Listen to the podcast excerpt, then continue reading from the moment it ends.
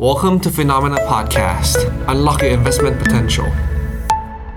สวัสดีครับ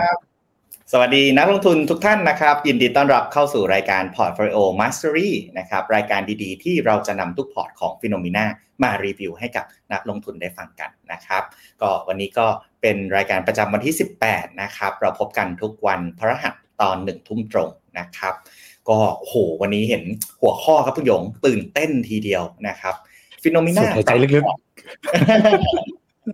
FINNOMENA ปรับพอร์ตครั้งใหญ่พอร์ตไหนต้องปรับรับปี24นะครับ เห็นหัวข้อก็รู้แล้วเนาะคุณหยงว่าเดี๋ยววันเนี้ยเราเรามาดูกันว่าเฮ้ยการปรับพอร์ตตั้งแต่ต้นปีวันเนี้ยเราวาง strategy อะไรให้กับนักลงทุนบ้างนะครับ วันนี้มีไฮไลท์อะไรบ้างครับคุณหยง teaser ให้นิดนึงระหว่างรอท่านผู้ชมนะครับ ก็คือวันนี้เราจะมาเอ่อพูดถึงการปรับพอร์ต ซึ่งจริงๆแล้ว เป็นการปรับพอร์ตตามกลยุทธ์เนอะผมคิดว่าปรับให้สอดคล้องกับกลยุทธ์ที่เราเคยออกฟิโนมิน่า2024 Outlook นะครับในช่วงปลายปีที่ผ่านมานะครับพอข้ามปีใหม่นะพักผ่อนไปเที่ยวอะไรกันมาเสร็จแล้วนะครับ ก็เริ่มกลับมาทำว่าเอ้จาก Outlook ที่เรามองครึ่งปีหน้ามองครึ่งปีหลังเป็นอย่างไรเนี่ยปัจจุบันเราอยาก action อะไรให้มันตรงกับตัว Outlook ทั้งปีที่เราออกไปบ้างนะครับ ซึ่งก็จะมี 4 พอร์ตที่สำคัญนะที่วันนี้เราจะมารีวิวแบบ เรียกว่า insight เยอะพิเศษจะอยู่ในไลฟ์นี่แหละนะครับครับผมก็เป็นประจำทุกปีนะครับ ในช่วงปลายปีเนาะคุณหยงกับทีมก็จะมีมุมมองการลงทุนของปีถัดไปขึ้นมา ซึ่งปีสองมุมมองปี 2024 เนี่ย เราออกเมื่อปีเดือนธันวาคมถูกไหมคุณหยงธันวาอ่าประมาณกลางเดือนใช่ครับ หลังจากเราออกมาแล้วนักลงทุนก็เริ่มจะเห็นวิวแล้วแหละว่า FINNOMENA คิดยังไงกับตลาดการเงินการลงทุนในปี 2024 นะครับ next step ของการออกวิวมาเนี่ยเราก็เอามาปรับพอร์ตจริงด้วยนะครับ คือวิวที่คุณหยงวิเคราะห์มาเนี่ยเราก็มาปรับพอร์ตจริงให้กับนักลงทุน ซึ่งวันนี้อย่างที่คุณหลงยุนขอโทษครับ ลิ้นพันนะลิ้ครับนพันกันอย่างที่คุณหยงเล่าเนาะวันนี้มีการปรับอยู่ 4 พอร์ตนะครับพอร์ตเต็งๆของ FINNOMENA ทั้งนั้นเลยครับคุณหยง อันแรกเป็นพอร์ต GAR นะครับหรือว่า global absolute return เป็นพอร์ตแรกของ FINNOMENA ตั้งแต่วันแรกที่เราตั้งมาเลยเนาะอืมครับ พอร์ตนี้เนี่ยโหคนลงเยอะมากครับ อันดับ 2 ของ FINNOMENA นะ อืม อืมครับนอกจากนั้นก็จะมี all balance portfolio นะครับ อันนี้ก็พอร์ตใหญ่เหมือนกันเกือบแตะ 2,000 ล้านแล้วนะ ตอนนี้ก็นักลงทุนลงประมาณสักประมาณสักเอ่อพอร์ตนี้อันดับ 4 นะครับ all balance เป็นอันดับ 4 นะครับ ต่อไปก็จะมี GIF เนาะ global income focus นะครับแล้วก็มี GCP หรือว่า global conservative portfolio เพราะฉะนั้นเนื้อหาในวันนี้เนี่ยจะเป็นการปรับ กลยุทธ์ของ 4 พอร์ตการลงทุนให้เข้ากับธีมการลงทุนในปี 2024 นะครับ นักลงทุนบางท่านอาจจะได้รับตัว notification ไปแล้วเนาะ เพราะว่าเราส่ง notification ไปเนี่ยคือเมื่อวานตอนเย็นนะครับผม โอครับเค สวัสดีนักลงทุนทุกท่านนะครับ ครับ สวัสดีคุณภูกันนะครับ สวัสดีครับ อ่า คุณพจน์มาถามก่อนเลยครับ คุณหยง KSM EQ ปรับใหม่ครับ เดี๋ยวมาดูกันนะครับ คุณพจน์ครับ อืมครับผม คุณวีวิน VIP นะครับ สวัสดีนะครับ คุณทิติวันสวัสดีครับผม KSMEQ และ KKP GNP อ่า เรามีลดสัดส่วนด้วยครับ ไม่แน่ใจคุณพจน์ถือพอร์ตไหนอยู่ครับ อาจจะบอกนิดนึงเนาะแต่ละพอร์ตปรับพอร์ตไหนพอร์ตไหนใช่ ครับ เมื่อวานมีเรามีเอ่อ market alert ไปใช่ไหมคุณหยงตลาดหุ้นเกาหลีเนาะวันนี้คุณ VP VIP นะเขามาถามว่าเอาดีเกาหลีเอาไงต่อดีคะ อะคุณหยงน้ำจิ้มก่อนนิดนึงนะน้ำจิ้มก่อนเล็กนิดนึงมั้ยนะครับ ก็เอ่อเกาหลี เกาหลีเนี่ยก็จริง ๆ มันก็ลงมาอาจจะไอไอไอ้เอาเรื่องทิศความเร็วนั้นอาจจะลงมาแรงนะครับ แต่ว่าทิศทางก็จะคล้ายกับหุ้น emerging market ในช่วงตั้งแต่ต้นปีนะดอลลาร์แข็งก็กดดัน emerging market ก็ไม่ใช่ทุกทุกประเทศที่ชอบค่าเงินตัวเองอ่อนจริงๆมีมีแค่ญี่ปุ่นคนเดียวแหละที่ชอบค่าเงินตัวเองอ่อนนะครับ ก็เอ่อ แต่ดูเหมือนวันนี้ยืนได้เนาะยืนได้ก็เอ่อเรียกว่าถ้ายังไม่ได้ไปทำ new low หรืออะไรแบบเนี้ยนะครับ ก็ยังไม่ได้เป็นสัญญาณที่คือแม้แม้เรียกว่าสัญญาณขาขึ้นมันจะหายไปเนี่ยแต่ว่ามันก็ไม่ได้เป็นสัญญาณที่ว่าเฮ้ยมันจะไปทำ new low ใหม่หรืออะไรนะครับ ซึ่งถ้าดูประกอบกับพื้นฐานเนี่ยก็คิดว่าอ่าถ้าใจเย็นหน่อยเนาะนะครับ เรื่องการฟื้นตัวเกาหลีผมว่ายังยังรอลุ้นได้อยู่เรื่อง semicon ก็ยัง turnaround แน่นอนนะครับ ครับผมก็ถ้าแจ้งคุณบีบีวิน VIP เนาะเราไม่ได้มีเกาหลีอยู่ในอยู่ใน core portfolio นะครับ แต่ว่าเราพอมีในส่วนมีอยู่ในใน GAR นะแต่ว่าไม่ได้ปรับรอบนี้อ่านเรียกว่าไม่มีปรับแล้วกัน ใช่ไม่ได้ไม่ได้ขยับครับครับคุณทิติวันนะครับถามว่าพอร์ตไหนอันดับหนึ่งของ FINNOMENA คะอ่า ให้ถ่ายให้ถ่ายคุณหยงรู้ไหมพอร์ตไหนอันดับหนึ่งจำในในเชิงอะไรจำนวนเหรอไอเชิงออกบาลาน AUM ซ์All Balance ไหม ใช่ไม่ใช่ พอร์ตอันดับหนึ่งนะครับ เป็นพอร์ตที่เรา develop ร่วมกับทาง Franklin Templeton ก็คือพอร์ต GOR โอเคนะครับว้าวโอเค เดี๋ยวสักสัปดาห์หนึ่งเนอะเราเราเล็งกันละ จะมาคุยเรื่องใช่ GOR กันซึ่งใช่สุดสุดยอดมากทำไปทำมาแล้วก็เห็น อืมโอ้ GOR นี่ตอนนี้คนลงทุนอยู่ประมาณโอ้สองพันสองร้อยล้านแล้วครับคุณหยงพ อร์ตอันดับหนึ่งของ FINNOMENA เลยนะครับเดี๋ยวคุณหยงเตรียมหยิบมารีวิวกันเนาะเดี๋ยวเรามาเล่าเรื่องใช่ GOR ใช่นะครับสวัสดีคุณอเล็กซ์คุณบูมบูมนะครับ คุณดอยอินเวสเตอร์นะ บอกว่า พี่หยงช่วยแจ้งปรับพอร์ตให้ละมุนหน่อยนะฮะ แดงเอาแดงเอา สวัสดีพี่กิ๊กคุณหยงสวัสดีได้ครับ เดี๋ยวจะ sugarcoat ทาสีพาสเทลให้แต่ return ของจริงนะ การปรับครั้งเนี้ยครับ ผมเชื่อว่า หลังจากที่เราออกมุมมองมาเมื่อปลายปีแล้วเนาะการปรับพอร์ตครั้งเนี้ยมันเป็นอืมการปรับพอร์ตที่พยายามทำให้พอร์ตทุกพอร์ตเนี่ยมันเซิร์ฟกับมุมมองที่เราคิดนะครับมุมมองของเราคุณหยงก็กับทีมเนี่ยเขากลั่นออกมาอย่างดี เพราะฉะนั้นผมคิดว่าปีเนี้ยครับบรรยากาศการลงทุนตั้งแต่ต้นปีก็เริ่มสดใสขึ้นมาเรื่อยๆเนาะคือปีนี้น่าจะกูดโฮปสำหรับการลงทุนนะครับคุณเดิมเนี่ยครับคุณพจน์บอกมาแล้ว Go Navigator ความเสี่ยงระดับ 9 ไม่ได้ปรับเนอะ Go Navigator เนี่ย มันคนวาง asset allocation เป็น Franklin Templeton ไม่ใช่ผมไม่ใช่ทีมงานนะครับ แล้วก็จริงๆ ถ้าเรามีปรับก็จะมีปรับหนึ่งมาจากมุมมองของ Franklin Templeton สองมาจากการปรับเรื่องอ่าเรียกว่าไอ้เรื่องเป้าหมายการวางที่เปลี่ยนไป หรือฟิโนเมนาเนี่ยมีส่วนนะครับเอ่อเป็นส่วนสำคัญในการทำเรื่องตัวกองทุนในแต่ละ asset class ถ้าเรามีการปรับ fund selection อะเช่นหุ้นโลกจากกองนี้ไปกองนี้ เราก็จะทำการปรับนะครับ แต่ตอนเนี้ย ในรอบนี้ยังไม่มีของ g n v นะครับครับผมคุณบีบินบอกว่าค่อยนอนหลับหน่อยนะคืนนี้วันนี้วันนี้ไม่มี IS ไม่มีนะครับมิสคแครัทบไม่มีนะครับ แล้วก็คุณสุภกิจเนาะเอ่อดูทางขับเฮาไม่ได้ได้ครับ ไม่ได้เนาะครับ อันนี้ครับเป็นเป็นไลฟ์จากฟิโนมิน่าก็จะมีทางอ่า YouTube กับ Facebook เป็นหลักนะครับทางขับเฮาเราจะมีตอนตอนเช้า Morning Brief ที่จะมี เช้าอืมครับครับโอเคครับ โอ้สองร้อยสี่สิบท่านละครับผมก็เรามาเข้าเนื้อหากันดีกว่าคุณหยง วันนี้เราน่าเนื้จะอหาเลยเนื้อหาเยอะเต็มชั่วโมงเนาะเข้มเข้มๆนะครับเข้มๆก่อนอื่นครับคุณหยงเราไปรีแคปมุมมองกันนิดหนึ่งไหมครับ ว่าสิ่งที่คุณหยงมองไว้เมื่อเมื่อปลายปีที่แล้วเนาะวันนี้เป็นยังไงบ้าง อัปเดตภาพบรรยากาศกันนิดหนึ่งครับ ครับ ก็เอ่อปีที่แล้ว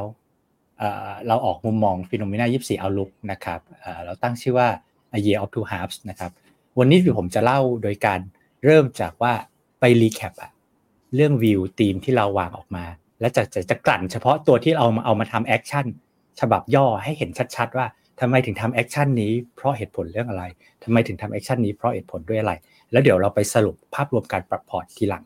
นะครับ แล้วก็ถ้ามีเวลาเหลือเนอะซึ่งผมก็สไลด์มันเยอะ ผมเลยข้ามรีวิวเรื่อง performance สองสัปดาห์แรกของพอร์ตมานะครับแล้วเดี๋ยวเราทุกสัปดาห์เรามารีวิว performance กันอยู่แล้วนะครับมันเพิ่งสอง week เองด้วยครับไม่เป็นไรเราเอาวิวใช่ก่อมันเนาะเพิ่งสอง week เองมีปรับใช่ใหญ่นะใช่มันค่อนข้างใช่ปรับเยอะนะครับ ก็วันนี้นะครับในในมุมมองฟิโนเมนาเอาลุกนะครับปี 2024 A Year of Two Halves นะปี 2024 เรามองเป็นสองครึ่งธีมที่หนึ่งครึ่งแรกนะครับชื่อว่า disinflation boost disinflation ก็คือเงินเฟ้อขาลง boost ก็หมายถึงว่าเงินเฟ้อขาลงเนี่ยจะ boost นะครับเป็นตัวผลักดันราคาสินทรัพย์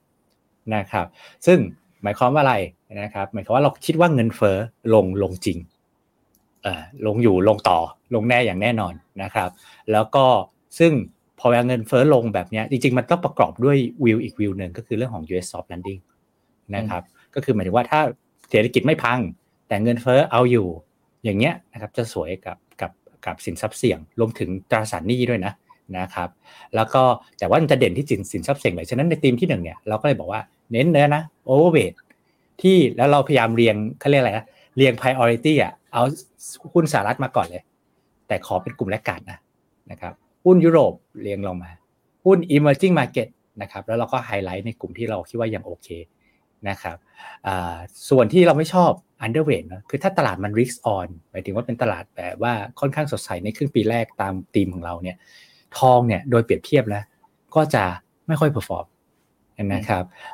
รวมถึงหุ้นอย่างญี่ปุ่นนะ Magnificent Seven เราก็คิดว่าอาจจะไม่ได้ลงเยอะหรืออะไร เพราะเราคิดว่าสมมติว่าครึ่งครึ่งปีแรกเรามองดีเนี่ยอาจจะอันเรียกว่า underperform อะคือขึ้นน้อยก็ขึ้นมาเยอะแล้วนะครับ แล้วก็ แล้วก็ที่ผมเขียวๆปาดเขียวๆไว้เนี่ยคือไฮไลท์ที่เราเอาไปทำ action นะชัดๆเลยนะนะครับจำไว้เลยนะครับ เพราะว่ามันหลายพอร์ตหลายกองนะครับ แล้ว story แต่ละกลุ่มมันค่อนข้างเยอะนะครับผมอาจจะข้าม second half นะธีม sustainable เพราะว่ามันเป็น second half เรา action เอาจริงๆเรา action บนธีมที่ 1 กับธีมที่3นะครับ ซึ่งมันเป็นอะไรของที่เรียกว่าปัจจุบันทันด่วนนะครับธีมที่ 3 ของเราคือเรื่อง once in a decade opportunities นะครับก็คือโอกาสการลงทุนในรอบทศวรรษจริงๆเนี่ยผมอาจจะพูดว่าในรอบหลายทศวรรษด้วย ก็คือเราคิดว่าตราสารหนี้นะนะครับเป็นอะไรที่น่าสนใจมากนะครับเราติงง่ายๆ ดอกเบี้ยขึ้นมาสูงมากนะครับในรอบหลายปี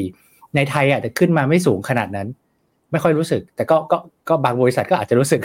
แต่ว่าบางคนอาจจะรู้สึกแต่ว่าในต่างประเทศเนี่ยโอ้ขึ้นมาหนักมากจากสหรัฐจากศูนย์มาที่ 5.5%คิดดูนะครับก็ฉะนั้นตราสารหนี้นะนะครับโอกาสดีมากๆนะครับโดยเฉพาะตราสารหนี้ต่างประเทศ global FI นะครับฉะนั้นจำธีมภาพเหล่านี้ไว้ไฮไลท์สีเขียวๆที่ผมไฮไลท์ไว้นั่นคือ action ที่เราจะไป implement กับพอร์ตนะครับส่วนใหญ่ในวันนี้ อย่างเรื่องตราสารหนี้คุณหยง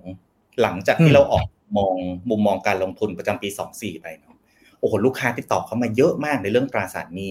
เขาไม่เคยเห็นดอกเบี้ยสหรัฐแตะแบบ5%น่ะ เกิดมายังไม่เคยเห็นเลยนะครับ ช่วงนี้เป็นช่วงที่ดอกเบี้ยในสหรัฐสูงมากแล้วก็ในหลายประเทศสูงมากนะครับ ก็สารนี้เนี่ยได้รับความสนใจจากนักลงทุนเยอะมาก แต่ว่านักลงทุนมักจะบ่นอย่างหนึ่งคุณหยง คือตราสารนี้ต่างประเทศใช่ไหมเวลาเราซื้อเราซื้อในเงิน แล้วพอแบบอย่างสมมติที่อเมริกาได้ได้อาจได้ห้าเปอร์เซ็นต์เนาะเฮจค่าเงินกลับมาเป็นไทยบาทปรากฏว่าห้าเฮจจิ้งวันเนี้ยเหลือสักสามเป็นประมาณสักสามเปอร์เซ็นครึ่ง คือเยอะมากห้าเปอร์เซ็นลบสามเปอร์เซ็นครึ่งเหลือแค่หนึ่งจุดห้าเปอร์เซ็นเท่านั้นเอง ไม่ครบอ่าใช่ใช่อืมประเด็นนี้คุณหยงแนะนํำยังไงดีครับ แนะนำอย่างนี้ เดี๋ยววันนี้เราจะมีพูดถึงเรื่องนี้ด้วย ซึ่งคิดว่าถ้าคนที่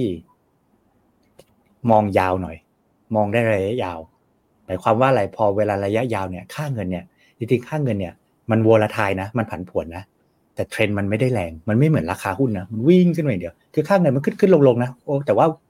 หลาย ๆ ปีเป็นมาอยู่สุดท้ายมันก็จะไม่ไกลจากที่เดิมเกินไปนะครับฉะนั้นถ้าใคร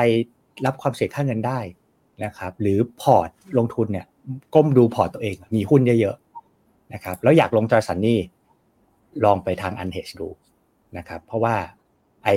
อัน hedge มันเหมือนเป็นค่าจ่ายค่าเบี้ยประกันอะประกันป้องกันความเสี่ยงค่าเงินที่เราต้องเสียแน่ๆในสิ่งที่เรายังไม่แน่ใจว่าเราจะเสียหรือเปล่า คือเรื่องทิศทางค่าเงินใช่ไหมฮะแต่ว่าเราต้องเสียแน่ๆละสามเปอร์เซ็นต่อปี ซึ่งมันคือมันไม่ใช่แบบนี้ตลอดไปนะ มันมีขึ้นมีลงนะครับ แต่ว่าตั้งแต่ผมคิดว่าหลายคนทำงานมาผมเองเนี่ยชีวิตทำงานวงการฟันมา ก็เพิ่งเคยเห็นมันสูงขนาดนี้มาวันนี้แหละนะครับ ก็บางช่วงอะเห็นเป็นบวกนะ เป็นบวกบางช่วงก็เป็นบวก ใช่จำได้ไหมช่วงที่เราไปลุยบอลเกาหลีกันเยอะๆอะที่คนไทยไปซื้อบอลกันเยอะช่วงนั้นอะบอลเกาหลีจริงๆให้แบบเปอร์เซ็นต์กว่าสองเปอร์เซ็นต์เอง แต่ hedge hedging อะมันเป็น hedging gain กลับ to ไทยบาทเพราะฉะนั้น hedging ได้อีกสองเปอร์เซ็นต์บอลต้นทางได้อีกสองเปอร์เซ็นต์ net net to investor คือสี่เปอร์เซ็นต์ช่วงนั้นบอลเกาหลีเป็นนะครับมันแล้วแต่ช่วงเนาะไม่ติดลบประมาณสามเปอร์เซ็นต์ต่อปีนะครับที่ผมชวนคุยคุณหยกผมจะ lead เข้าอันนี้นี่คำถามของคุณคันนัทนะครับ คุณนัทถามว่าช้าไปไหมสำหรับลงทุนยูจิสคิดเอ็นณวันนี้นะครับ ก็คุณคณนัทต้องดูรายการวันนี้เลยนะครับ เดี๋ยวเรื่องตราสารหนี้เนี่ยเรามีการลดยูจิสบางส่วนเนาะแล้วไปเพิ่มตราสารหนี้ที่ลักษณะมันเป็นกองที่เรียกว่าไม่เฮชนะครับเป็นกองใหม่เลยเพิ่งออกสู่ตลาดนะครับ เป็นหนึ่งใน strategy ของวันนี้ที่เราจะคุยกันด้วยครับ ครับครับโอเคนะครับ ก็ถ้ากลับมาที่เนื้อหานะครับสไลด์นะครับ จากธีมผมขอกลับไปพูดธีมใหญ่นะนะครับ เพราะว่าเพราะว่าแต่ละพอร์ตเนี่ยถ้าเราเข้าจำธีมใหญ่ที่สำคัญได้เนี่ย เราจะรู้แล้วก็เดี๋ยวผมจะตอนท้ายเราจะสรุปว่าทุกพอร์ตเนี่ยมันปรับตาม thesis นี่แหละทิศทางเหมือนกัน มากน้อยแล้วแต่ข้อจำกัดและหน้าตาเดิมของพอร์ตนะครับคือเงินเฟ้อยังไงเราคิดว่า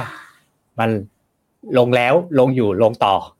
นะครับ ประเด็นคืออนาคตรู้ได้ไงว่าลงต่อนะครับเพราะว่า ตัว indicator ไส้ในที่เป็นดัชนีชี้นำหลาย ๆ อย่าง อย่างหนึ่งในสามของเงินเฟ้อในสหรัฐเนี่ยคือเรื่องค่าใช้จ่ายที่อยู่อาศัยนะครับ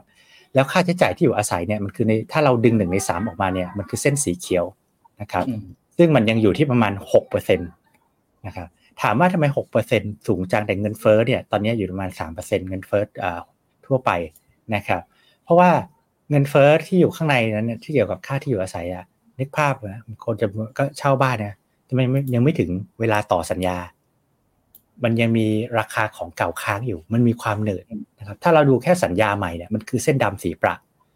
ซึ่งเส้นดำสีประเนี่ยมันนำเส้นเหลืองเส้นเขียวอยู่ประมาณ 9 เดือนนะเราขยับมาแต่สเกลมันเล็ก จะเห็นว่ามัน leading ชัดเจนว่ายังไงก็หนึ่งในสาม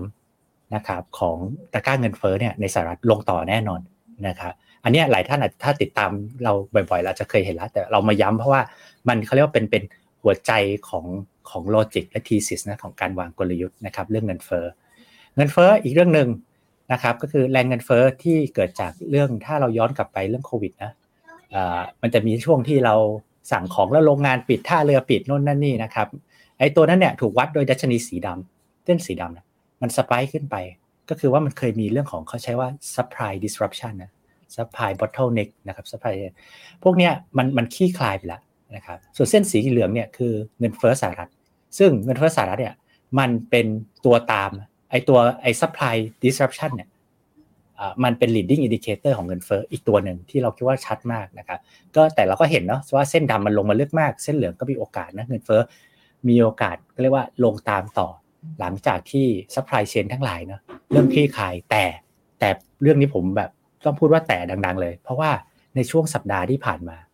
มันมีข่าวข่าวหนึ่งอยู่กัน ก็คือว่ามันมีสัญญาณอีกแล้วนะครับว่า supply disruption เนี่ยมันเริ่มกลับมาอ่อนๆ จริงๆ supply disruption คือมันเกิดจากอะไรจากเรื่องของตะวันออกกลางครับ ความไม่สงบนะแล้วก็ไอ้ที่เรือต้องไปอ้อม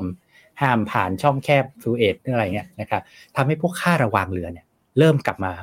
ไอ้ค่าตู้นะขนส่งตู้สินค้าเนี่ย freight freight cost เนี่ยมันเริ่มกลับมา tick up ละยุคนั้นเนี่ยโอ้โห freight cost วิ่งตามสีดำนี่ครับshoot ไปแบบ to the moon เลย ตอนเนี้ยมัน tick up ขึ้นนิดหนึ่งนะแต่ว่าเรามอนิเตอร์แล้วกัน มันยังไม่ถึงกับ to the moon และอีกอย่างเราก็ไม่คิดว่าไอ้เรื่องความวุ่นวายตรงนั้นมันมันลุกลามอะไรไปไกลขนาดนั้นนะครับ ก็อันนี้เราก็มอนิเตอร์ไว้ แต่ว่าถ้า base จากตอนนี้เราคิดว่าเงินเฟ้อเนี่ยขาลงชัดเจนในฝั่งสหรัฐนะครับ ซึ่งถามว่าพอเงินเฟ้อลงแบบนี้แล้วเนี่ย เราบอกแล้วว่า มันสนับสนุนให้ตลาดเป็นลักษณะ risk on นะครับ ตลาดปีสองปีที่แล้วที่พังๆมาก็พังเพราะเงินเฟ้อแล้วต้องขึ้นดอกเบี้ย มาทางไหนก็ไปทางนั้นครับ ถ้าเงินเฟ้อลงนะครับ ดอกเบี้ยมีโอกาสให้ลงได้ หรือไม่ต้องหยุดขึ้นนะจริงๆ ลงไม่ต้องเยอะก็ได้นะครับ ก็จะสนับสนุนนะให้ความ risk on มันกลับมา คราวนี้เราจะพูดรอบนี้เราจะเราเนี่ยก่อนเข้ารายการมาวันนี้ผมสลับ กลยุทธ์สไลด์นะให้มันกลยุทธ์สลับกับตัวกองทุนสลับกับกองทุนให้มันอยู่ติดติดกัน ว่าจะได้ลำดับเรื่องได้ชัดเจน คือสหรัฐเนี่ยพอเราบอกว่าเงินเฟ้อลงแล้ว ถามว่ากองทุนที่เรา action เข้าไปในรอบเนี่ยมีชื่อกองอะไรโผล่มาบ้างนะครับกองใหม่ที่ไม่เคยอยู่ใน model port มาสักพักใหญ่ๆแล้วก็คือ KFUS นะครับอ่อมีมีการมองได้หลายแง่มุมมาก มองในมุมที่หนึ่งได้ว่า KFUS เนี่ยมองในมุมเขาเรียกว่า high beta high beta คือเวลาขึ้นแรงก็ขึ้นแรงนะครับ แล้วในช่วงไตรมาส4ปีที่แล้วเนี่ยเรามีการอย่างในพอร์ต GAR เนี่ยเรามีการเก็บ AFMOAT ไป 20%นะเดือน 9 เดือน 10นะครับแล้วตอนนี้ก็เรียกว่าถือว่ามีกำไรแล้วนะครับเราก็คิดว่าถึงเวลาแล้วนะเราจะ take profit บางส่วนนะครับแล้วก็แบ่งนะนะครับถ้าในพอร์ต GAR นะไปเข้า KFUS หรือในบางพอร์ตที่อาจจะยังไม่มี KFUS ก็เราจะไปแบ่งสัดส่วนจากพอร์ตอื่นนะครับ KFUS เนี่ยหนึ่งเบต้าสูง เวลาตลาดวิ่งขึ้นก็ขึ้นได้แรงนะครับไอ้นั่นก็เป็นเหตุผลมุมหนึ่งนะครับ แต่ว่าอีกมุมหนึ่งก็ต้องยอมรับอีกมุมในมุมของที่จริง ๆ คนที่กลับมาคอ KPUS คนแรก ๆ ในจริงในในกลุ่มฟิโนเมนาก็คือพี่เจษพี่เจษมองเรื่อง The Contrarian นะครับ Investor ของเราฟันทอกก็คือ KFUS เนี่ย กองทุนแม่นะกองทุนหลักในเส้นสีดำคือในช่วงจริงๆตั้งแต่ยุค post covid มาเนี่ยมัน laggard มาก คือมันลงลงลงลงลงนะครับแล้วคือมันที่มันขึ้นไป 20 ปี 20 มันก็คืนไปหมดนะครับ แต่ว่าคือมันก็มองในมุม laggard play ได้นะครับได้อยู่เลยนะครับ ปีที่แล้วเนี่ยถ้าเทียบกับ Magnificent Seven ก็ไม่ได้ขึ้นเยอะขนาดนั้นนะครับ แล้วก็ยิ่งเทียบกับที่เขาลงมาเนี่ยยิ่งห่างไกล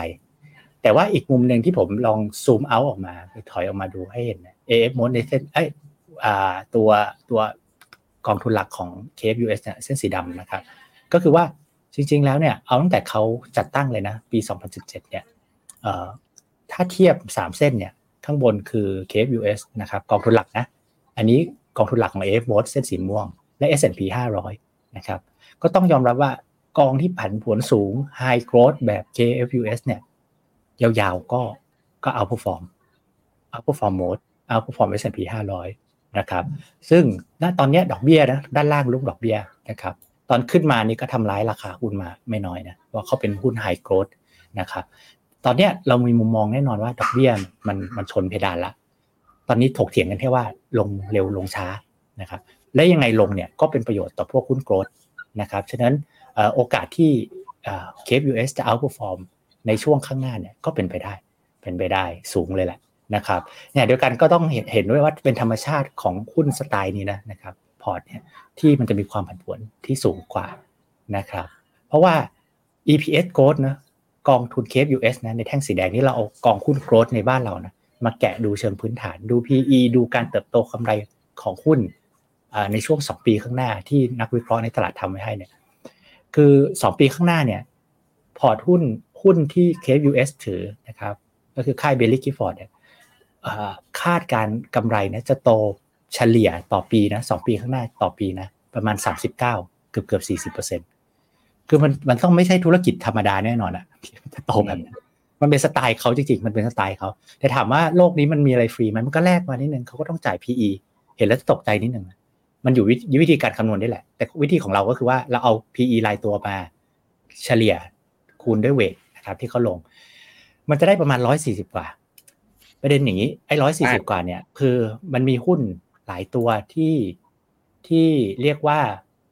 มันเป็นพวกหุ้นแบบแนวกึ่งกึ่งสตาร์ทอัพใช่ไหมฮะหรือเป็นหุ้น tech หุ้นอะไรที่ไม่ใหญ่มาก แล้วเพิ่งผ่านเขาเรียกผ่าน break-even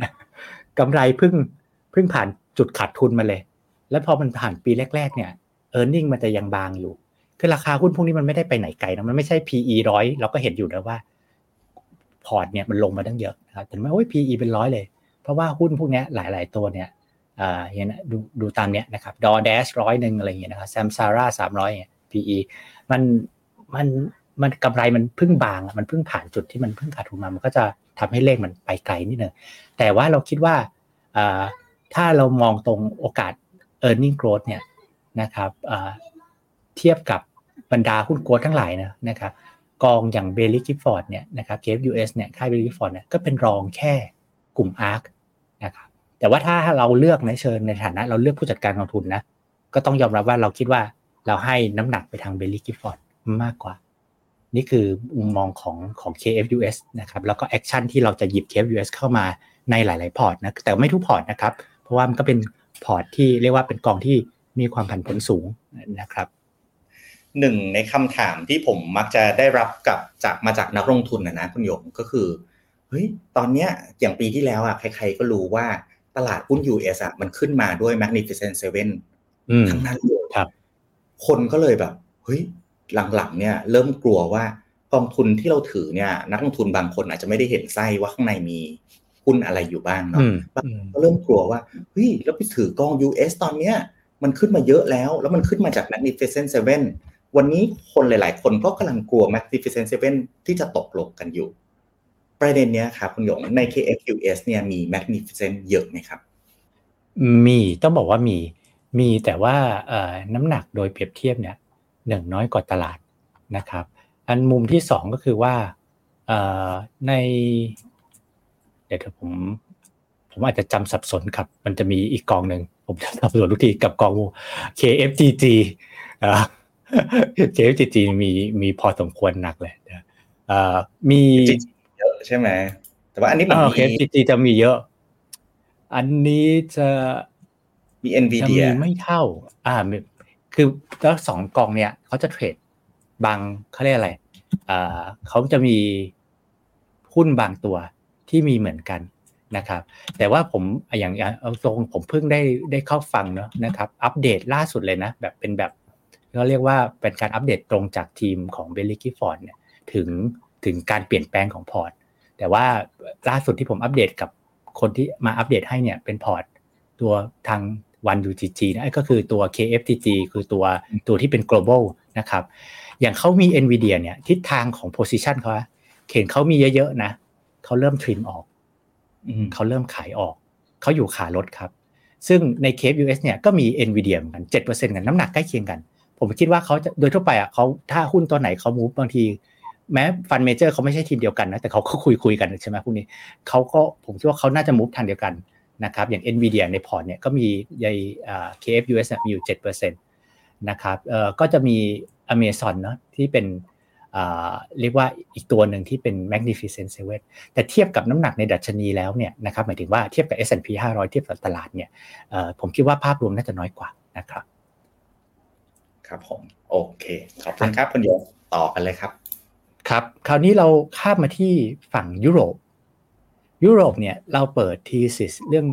disinflation boost เหมือนกันเลย นี่คือเงินเฟ้อนะครับในฝั่งยุโรปในหลาย ๆประเทศเนาะนะครับยุโรปเนี่ยเงินเฟ้อในบางประเทศเนี่ยนะครับในช่วงปีกว่าๆที่ผ่านมาเนี่ยทะลุ 10%ก็มี แต่ตอนนี้ทุกประเทศเนี่ยอยู่ใน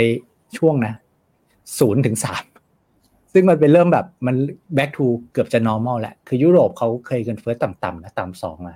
ฉะนั้นเรื่องเงินเฟ้อ disinflation boost เนี่ยของจริงคำว่า disinflation boost เนี่ยเงินเฟ้อลงเนี่ยมันไม่ใช่ไปทำให้ ECB ลดดอกเบี้ยได้อย่างเดียว แล้วไปดันราคาหุ้นราคาบอลแต่มันไปกระทบความมั่นใจของผู้บริโภคด้วยนะครับอย่าลืมเงินเฟ้อของฝั่งยุโรปที่มาไม่เหมือนกับฝั่งสหรัฐสหรัฐเนี่ยเป็นเงินเฟ้อฝั่ง demand pull่อนข้างเยอะ ฝั่งยุโรปเนี่ยเป็นเงินเฟ้อที่เรียกว่า supply นะครับ supply pushนะครับขึ้นมานะครับ เพราะว่าโดยเฉพาะสำคัญเลยในรูปนี้นะค่าไฟ จริงๆ แล้วเป็นเรื่องพลังงาน คือยุโรปเนี่ยเขาเรียกมีมีมีความต้องการพึ่งพิงพลังงานเนี่ยนะครับ ไม่ว่าจะรูปแบบไหนเนี่ยสูงไม่เหมือนสหรัฐสหรัฐเนี่ยผลิตน้ำมันเองน้ำมันระดับโลกเนี่ยใหญ่กว่าซาอุไปแล้วนะครับแต่ยุโรปไม่ใช่เออเป็นระดับหนึ่งไปละแซงซาอุไปคือ ยุโรปเนี่ยเดือดร้อนมากเวลาราคาพลังงานแพงๆนะครับ ในรูปนี้ก็คือเส้นสีดำนะค่าไฟ ปี 2022 คือตัวจุด peak ช่วงที่รัสเซียกับยูเครน hot ๆนะครับแล้วก็จะเห็นว่าราคาน้ำมันราคาก๊าซทั้งหลายเนี่ยมันลงไปแล้วนะครับฉะนั้นค่าไฟเนี่ยก็ในยุโรปก็ลงมาเป็นหลายสิบเป็นหลายเท่าเลยนะนะดูสเกลเนี่ยมันเลขหลักร้อยกลายไปห้าร้อยนะครับหกร้อยอัดพีคนะครับ ส่วนสีเหลืองคือเขียวคืออะไร ความมั่นใจของของผู้บริโภคในยุโรป คือง่าย ๆ เลยเราเห็นค่าไฟเราเนี่ย ขึ้นไปห้าหกเท่านะครับเป็นสิบเท่าในในในช่วงสองปีก่อนเนี้ยนะครับความมั่นใจเราก็ตกไปเราก็เคยจ่ายบินอยู่ ค่าไฟจากห้าพันมันขึ้นมาเป็นห้าหมื่นนะครับจากสองพันขึ้นเป็นสองหมื่นอย่างเงี้ย เราก็ไม่มั่นใจเราก็เครียดหมดใช่ไหมพอค่าไฟลงเนี่ย ความมั่นใจกลับมา เราก็เริ่มจะกลับไปบริโภคไปอะไรได้ ก็ทำให้ดูเหมือนว่ายุโรปยุโรปที่เหมือนจะเขาเรียกอะไรอยู่ปากเขว recession บางประเทศก็ลง recession ไปแล้วอย่างเยอรมันเนี่ยก็ดึงกลับมาได้คือไม่ได้แย่ขนาดนั้นนะครับเพราะว่าราคาพลังงานเนี่ยนะครับเงินซึ่งก็เป็นหนึ่งในปัจจัยครับเงินเฟ้อเนี่ยมันลดลงที่ขายอย่างรวดเร็วนะครับ นอกจากนี้ในฝั่งยุโรปเนี่ยยังมีเรื่อง valuation ที่ค่อนข้างถูกนะครับ คนก็แบบ เฮ้ยเอาอยัางไงมาถูกนะคำว่า valuation ถูกคืออะไรนะครับคือจะเห็นว่ารูปด้านซ้ายเนี่ยเป็นรูปหุ้นยุโรปสต็อก600 เทียบกับดัชนี MSCI World เราเทียบ 2 อย่างเทียบราคาเส้นสีดำกับเทียบการปรับประมาณการกำไรนะครับการจะเห็นว่าประมาณการกำไรของยุโรปเนี่ยในช่วงสองปีที่ผ่านมาเป็นขาขึ้นมาแบบเยอะนะราคาก็ขึ้น แต่ขึ้นไม่เท่ากำไร พอเอาราคากับกำไรมาเปรียบเทียบกันนะ อันนี้เราเราคิดแบบ relative to the world นะ เทียบกับหุ้นโลกอะโห valuation เนี่ย ติดลบไปสองเอ้ยสอง standard deviation คือต่ำมากนะครับ โดยเปรียบเทียบกับในอดีต แล้วก็เปรียบเทียบกับหุ้นโลก เพราะว่าคือแม้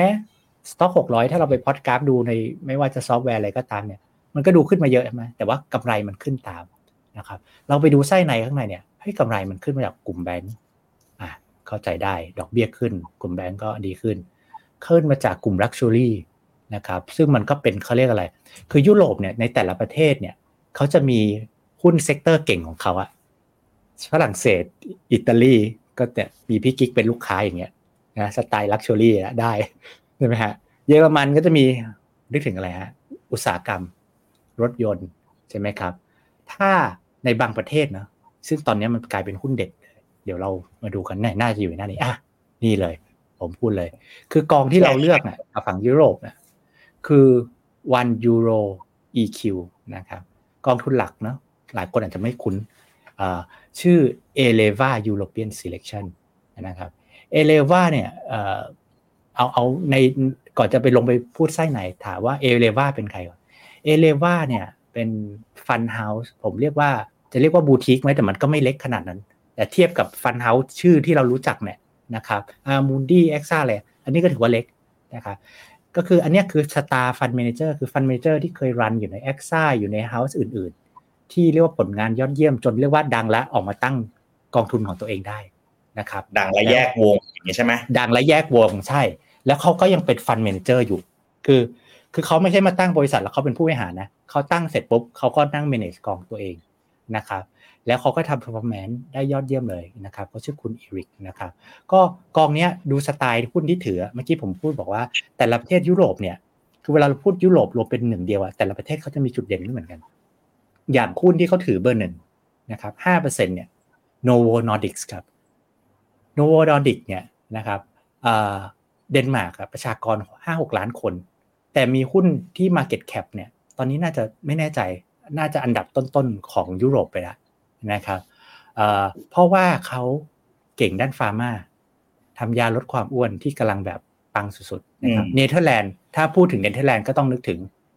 ASML คือแต่ละประเทศมันจะมีแบบเรื่องหุ้นในใจเป็นกลุ่มอะคิดถึงสวิสก็มี pharma consumer staple สายเนสเล่สายอะไร คิดถึงฝรั่งเศส ถ้าเอาแบบตัวใหญ่ๆก็คลาสสิกก็พวก luxury นะครับนะครับฉะนั้นก็ fund เจ้านี้ก็เป็น fund ที่จัดพอร์ตนะแล้วก็ได้ได้ performance ที่ยอดเยี่ยมมาก และแน่นอนคือเราไม่ได้ดู performance นะผมเราจะกลับไปดู fund manager เป็นใครก่อตั้งยังไง track record performance ยังไงนะครับแล้วก็จัดพอร์ตได้ค่อนข้าง เรียกว่าสมดุลคือ active แต่ว่าไม่ผันผวนจนจนวิ่งไม่ตามดัชนีไปเลยนะครับ ก็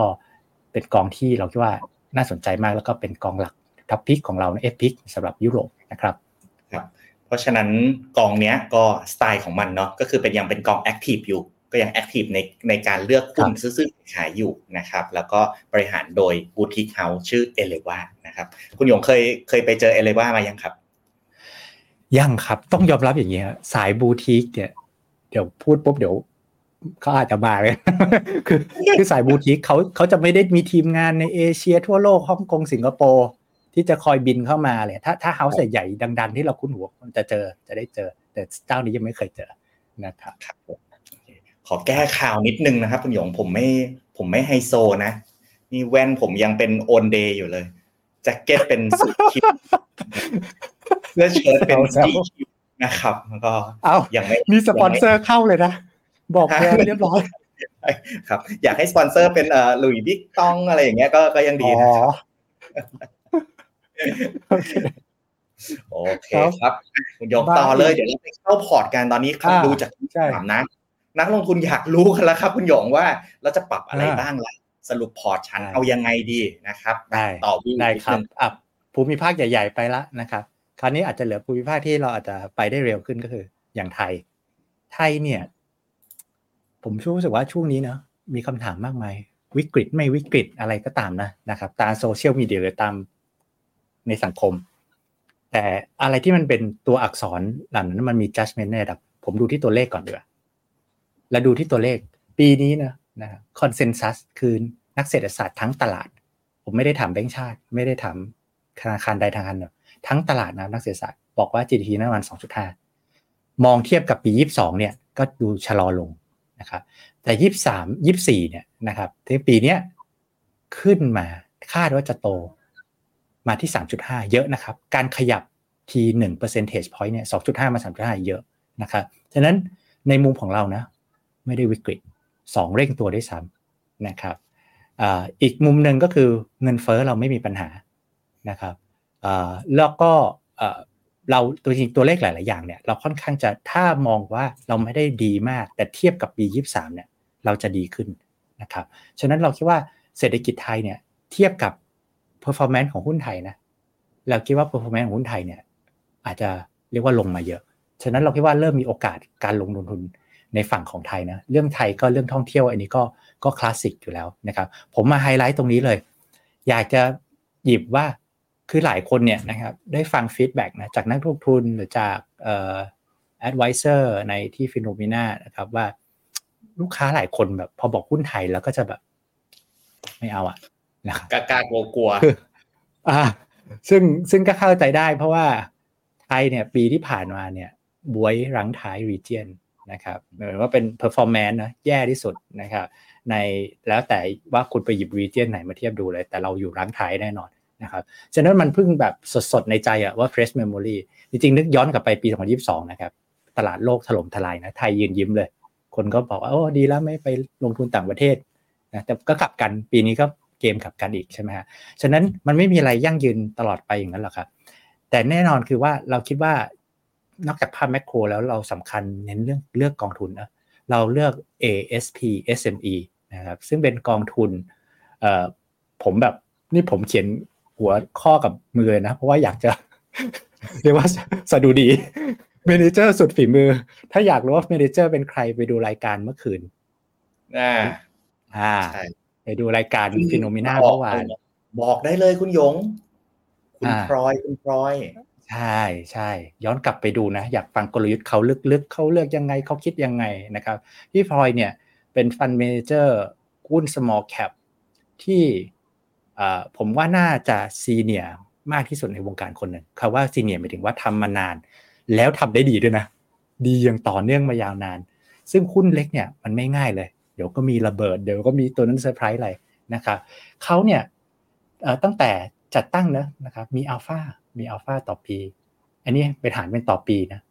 0.57นะครับเทียบกับเอสเซอ่าเทียบกับเอสเซนะเทียบกับเซตสมอลไอตัวเอสเซดัชนีเปรียบเทียบหุ้นเล็กในในบ้านเรานะครับ แล้วก็ก็เรียกว่ามีอัลฟาแต่โลเบต้าผมมันมันสุดฝีมือจริงๆนะ ถ้าพูดแค่สแตทถ้าใครเข้าใจ 2 เลขเนี้ยก็คือพูดง่ายว่าเลือกหุ้น ได้เหนือดัชนี โดยที่ NAV ของกองเนี่ยเทียบกับดัชนีคือ s อนะไม่ได้ผันผวนไปเยอะกว่านะครับซึ่งมันมันเป็นอะไรที่ทำคู่กันค่อนข้างยากนะครับก็เมื่อกี้ผมบอกแล้วว่าหุ้นไทยเนี่ยที่ลงมาระดับเนี้ยนะครับ valuation เนี่ย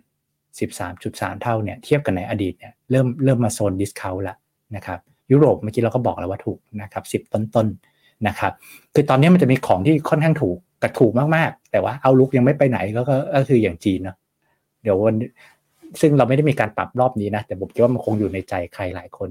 นะครับ ซึ่งจีนเนี่ยอยู่ในค่ายเดียวกับเวียดนาม คือเขาเรียกว่าถูกแบบ deep discount อะเริ่มแบบว่า dirt cheap เลยเพราะฮั่งเส็งเนี่ยโหถูกแบบ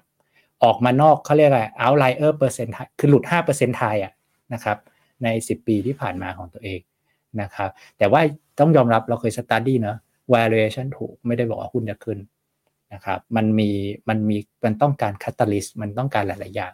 แต่ valuation ถูกเนี่ยมักจะเป็นโอกาส entry point ที่ดี ถ้าคุณถือหุ้นได้ อย่าเพิ่งว่าผมนะครับ 5 ปี 10 ปีขึ้นไปอันนี้มันเป็น study มากมายนะครับว่าถ้าใครแบบ super long term เลย ซื้อไปตรงนี้แหละ มันจะลงไปอีก 20-30%อะไรก็ปล่อยมันนะครับ อีก 5 ปี 10 ปีเจอกันมักจะโอเคนะครับ อันนี้แบบเราเคยรันสตาร์ดี้ให้ดู นะครับ ก็นั่นคือภาพรวมการปรับในฝั่งหุ้นเนาะนะครับฝั่งตราสารหนี้ตราสารหนี้นะครับนี่เมื่อกี้พี่พี่กิ๊กเกินไปแล้วเรื่อง hedging cost เนาะ hedging cost คือด้านล่างเลยครับ ในช่วง 4-5 ปีที่ผ่านมา hedging cost เนี่ยเคยอยู่เนี่ยเส้นศูนย์อยู่ตรงนี้ hedging cost เนี่ยถามว่า hedging cost เมื่อกี้เหมือนเห็นคำถามเรื่อง hedging cost คือมันเป็นเรื่องของมันไม่ได้เป็น สิ่งที่บลจมาชาร์จเราไม่ฮะไม่ได้เป็นใครมาคิดเรานะครับ แต่มันเป็นเรื่องของกลไกตลาดในตลาดค่าเงินและตลาดดอกเบี้ยนะครับแล้วซึ่งมันผลผลจากส่วนต่างดอกเบี้ยในนอกประเทศกับในประเทศนะครับ ซึ่งแต่ก่อนเนี่ย hedging cost เนี่ยมันจะลู่อยู่ไว้บวกลบใกล้ๆศูนย์นะครับในช่วง 2 ปีที่ผ่านมาเนี่ยมันดีดไปพีคเกือบ4นะครับแล้วตอนเนี้ยก็ลงมาหน่อยอาจจะใกล้ประมาณ3นะครับฉะนั้นหมายความว่าอะไรหมมายความว่า การที่เราไป hedge เนี่ยนะครับ คือเราจะกังวลว่าคือ hedge เนี่ยมันจะกำไรนะ เมื่อบาทแข็ง บาทแข็งนะครับ แล้วถ้าเรามองบาทแข็งเนี่ยจากทะลุไปกลับไป 30 อะไรอย่างเงี้ยนะมันก็ hedge อย่างเงี้ยนะครับ ก็จะได้กำไรนะครับ แต่บาทยิ่งอ่อนเข้าไปนะครับ ไป 3 5 3 6 3 7 ที่ hedge ไว้ขาดทุน แถมไอ้ค่าไปทำประกันความป้องกันความเสี่ยงเนี่ยมันเหมือนเป็นการซื้อประกันที่หนึ่งเขาคิดเราสามเปอร์เซ็นต์ ซึ่งอย่างที่ผมบอกเป็นผลตอบแทนดอกเบี้ยเนี่ยมันสูงมากแล้วมันจะกัดกินผลตอบแทนนะอย่างในรูปนะนะครับดูรูปนี้ได้นะครับรูปนี้เนี่ยคือกองทุนอ่ายูจิสด้านล่างสีเหลืองสีเหลืองห้าปีสามปีหนึ่งปีนะครับUGIS เนี่ย hedge UGIS hedge ป้องกันความเสี่ยงค่าเงินนะครับอ่าแล้วก็เส้นสีดำคือกองทุนหลักกองแม่ คือกองทุนที่ UGIS ส่งเงินไป feed นั่นแหละนะแต่เรา แอดซูมให้ไม่เฮชก็คือเราคูณด้วยค่าเงินบาทดอลลาร์บาทเข้าไปนะครับ ก็จะเห็นว่าโอ้โหทำไม UGIS มาอยู่ตรงนี้ กองทุนแม่ที่ปรับเป็นไทยบาทอยู่ตรงนี้ มันห่างกันเหลือเกินนะครับมันห่างกันด้วยอะไร จริงๆ มันก็มีจริงมันสองอย่างนะ ก็คือ hedging cost ที่สูงมากนะ hedging cost มาสูงช่วงนี้นี่เป็น region ที่ช่วงสูงเนี่ยดูในรูปนี้ก็ได้ปีสองสองสองมาเนาะสองสองมันเริ่มบิวแล้วก็ยี่สิบสามนี่โหหนักทั้งปีเลยแล้วก็ไม่ค่อยลง นะครับ ซึ่งมันก็จริงๆมันเรื่องตามดอกเบี้ยนะครับ ช่วงนี้เป็นช่วงที่โดนกิน hedging cost แต่ก็ต้องยอมรับด้วยว่าค่าเงินบาทก็ก็อยู่ในขาอ่อนค่านะครับที่เมื่อกี้ผมบอกแล้วว่าบาทเนี่ยไอ้ถ้าเรา hedging เนี่ยเราไปไปไป hedge ไว้เนี่ย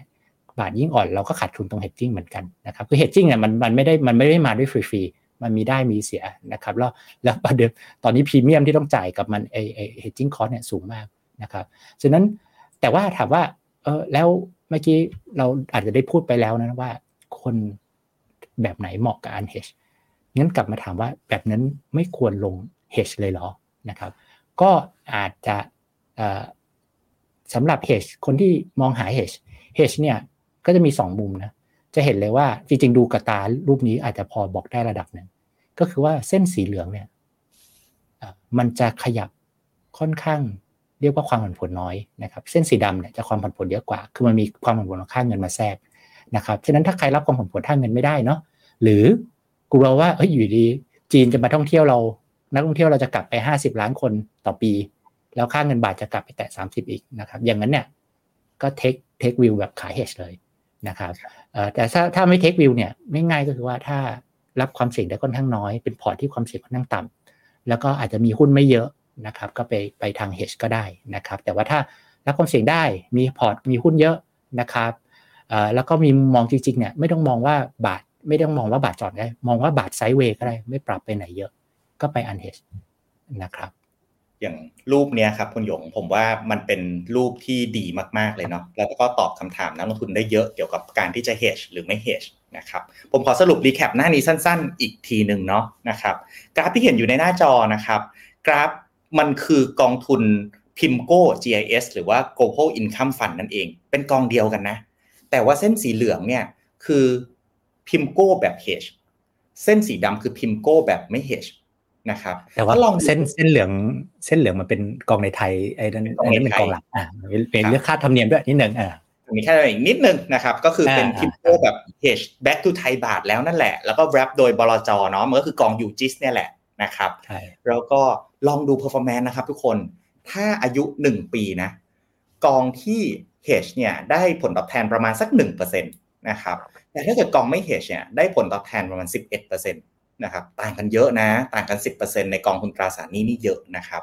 แต่สิ่งที่ต้องแลกมาครับ เห็นไหมว่าเส้นสีเหลืองอะดูด้วยตาก็รู้แล้ว มันมีความผันผวนน้อยกว่าเส้นสีดำเพราะว่ามันได้รับการปิดโปรเทคเรื่องค่างเงินโปรเทคเรื่องความเสี่ยงไปแล้ว